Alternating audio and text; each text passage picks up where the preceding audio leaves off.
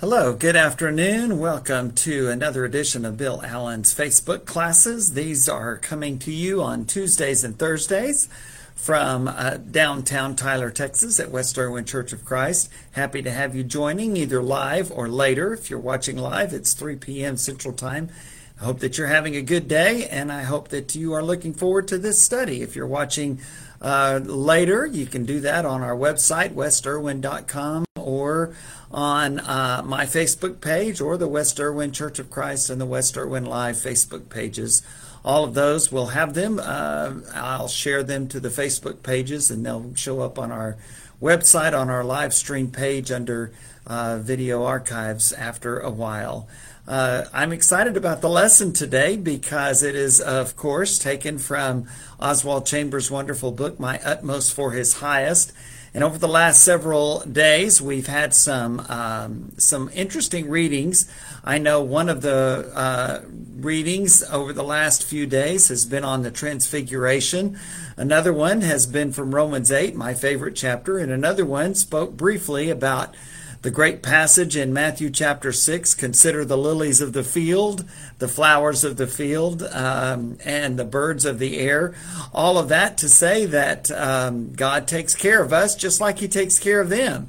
And I hope that uh, you uh, enjoy that passage. And uh, that is one of Joyce's favorite passages, something she reminds our daughters of often. And so I, I really didn't want to choose between those three. Uh, and I thought, well, you know, we'll just uh, have a lesson today on a few of the favorites. And so that's where we are. And the first one deals with uh, Jesus' transfiguration. And uh, one of the passages that comes from is in Luke 24. It's in uh, the gospel accounts. But uh, as as he considers this, uh, Chambers says this: we have no experiences in our lives that correspond to the events in our Lord's life after the Transfiguration. From that moment forward, his life was altogether substitutionary. That's a big, long word. Basically, it just indicates that that was one of the turning points in Jesus' life when everything after that was looking ahead to his sacrifice on the cross for our sins. You remember the story of the Transfiguration. Uh, Peter, James, and John go up with Jesus. Those are the three that were closest to Jesus. They went up with him on this mount at this time at the Transfiguration. They went a little farther into the garden with him of Gethsemane the night before he was killed. And they went with him into the room where uh, Jesus raised the daughter of a synagogue ruler by the name of Jairus. The other apostles did not get to go in there with them, just those three and the parents of the daughter. And so they were obviously very close to Jesus. John is described in the Gospel of John as the disciple whom Jesus loved. Peter, we know, was a very strong, uh, strong uh, apostle for uh, the 30 years that he lived in the church before his life was taken. And James, the, the brother of John, was the first apostle martyred, and that happened pretty early in Acts chapter 12. At any rate, these three go up on the mountain with Jesus, and he's transfigured there. Uh, and along with him, there is Moses and Elijah. And uh, Peter, of course, says, Lord, it's a good thing that we're here. We can build a couple of shelters so that Moses and Elijah can hang out for a while. And then the voice comes from heaven saying, This is my beloved Son, in whom I'm well pleased. Listen to him. And, uh, and then when Peter, James, and John kind of go out of consciousness for a little bit, they wake up and it's only Jesus in his normal state before them. But it's interesting to me, and I never thought about this, but Chambers brings up the fact that really this is a moment where uh, Jesus could have gone ahead and gone up and joined the Father. I mean, you heard the voice, he was right there. Uh, you have Moses and Elijah who have already passed through the grave, uh, through death, and they were not being raised permanently here, and their bodies were not raised at all, but. Um, but I like what Chambers says here. He says this um, if Jesus had gone to heaven directly from the Mount of Transfiguration, he would have gone alone. He would have been nothing more to us than a glorious figure, but he turned his back on the glory and came down from the mountain to identify himself with fallen humanity. And that's such a great point. Uh, at any time, of course, Jesus could have gone back to be with the Father and said, Forget all this. These people aren't worth it. He would have been right. But it was his great love that kept him here. And it was his great love that moved him to continue forward from that time on, even if it meant his death. And he knew that it uh, would. Jesus was the Son of God and was the Son of Man, and he took part in our humanity in such an incredible, incredible way. But I love that point that he could have just gone ahead and said, Father, you're right there, take me with you, and let's forget about all of this. But if he had, he couldn't have been our Savior, and we would have been lost in our sins. Uh, and so he turned his back on the Father, turned his back on his heavenly home, just as he had when he left heaven in the first place and um, took upon himself once again that role as servant and savior and went to the cross uh, for us. A great, great passage. Uh, now we turn to Matthew 6, and this is one of Joyce's favorites, as I said. She loves talking about this verse with our children, our daughters.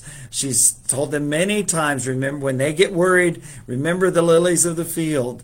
And uh, that's taken from this passage in Matthew 6 where Jesus says, You know, trust me, I've got this. I'll take care of you just like I take care of them.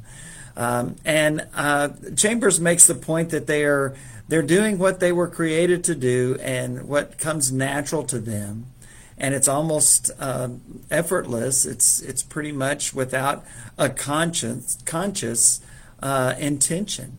Uh, they they grow. The flowers grow. The birds sing, the birds fly. It's it's what they are created uh, to do.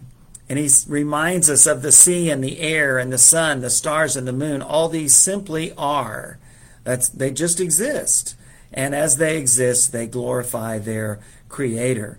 Uh, so often we impair God's designed influence, which he desires to exhibit through us, because of our own conscious efforts to be consistent and useful. In other words, we're trying too hard. Don't try so hard. Uh, you've been created in the image of God. And so you you exist to glorify God. Jesus was basically saying, don't worry about all of these things. Simply believe in me and do what I have created you to do, and I will take care of you. Uh, it's such a great, uh, great uh, message. Uh, Jesus is teaching here that growth in our spiritual life comes not from focusing directly on it all the time, but from concentrating on our Father in heaven, focusing on the Father, remembering that it is God who provides. He is uh, Jehovah Jireh, my provider, that great Amy Grant song from so long ago. Uh, the Lord, one of his many names is provider. He provides for us. He provides for all of our needs and more.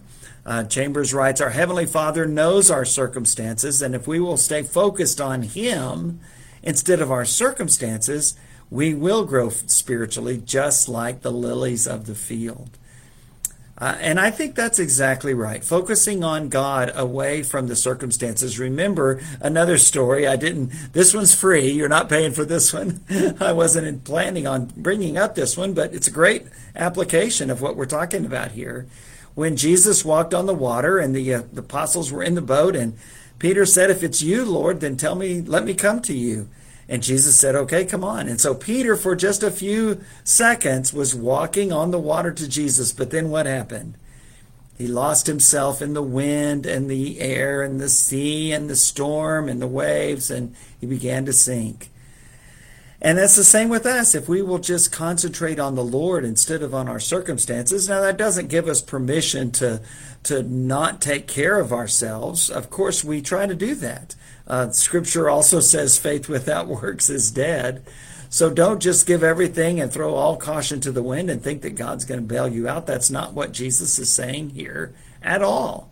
In fact, and later on in Matthew 6, he says in that great verse 33, the great wonderful song that we sing sometimes Seek first the kingdom of God and his righteousness, and all these things will be added to you and given to you as well. Everything you need, you'll have, but you have to put me first, Jesus says. And I think if we do that, that's what the lilies of the field do. That's what the birds of the air do. That's what the mountains do, and the wind, and all of creation. It does what the Father created it to do. And that's what he wants us to do as well. Well, there's one more passage in this week's lesson that I want to share with you, and it is from my favorite chapter in the Bible, uh, Romans chapter 8. I love that chapter so much. It starts off with a great statement There is therefore now no condemnation for those who are in Christ Jesus. And so many other great, wonderful statements in that passage. But the one that, the one that Chambers uh, considers in the May 19th reading of this past week is this Who shall separate us from the love of Christ? It starts in verse 35. And it's just an incredible statement. It's a powerful, powerful ending. Uh, I love Romans 8 and I try to recite it from memory at times when I'm working out or when I'm walking. These days used to be when I was running. These days I'm walking a few times a week.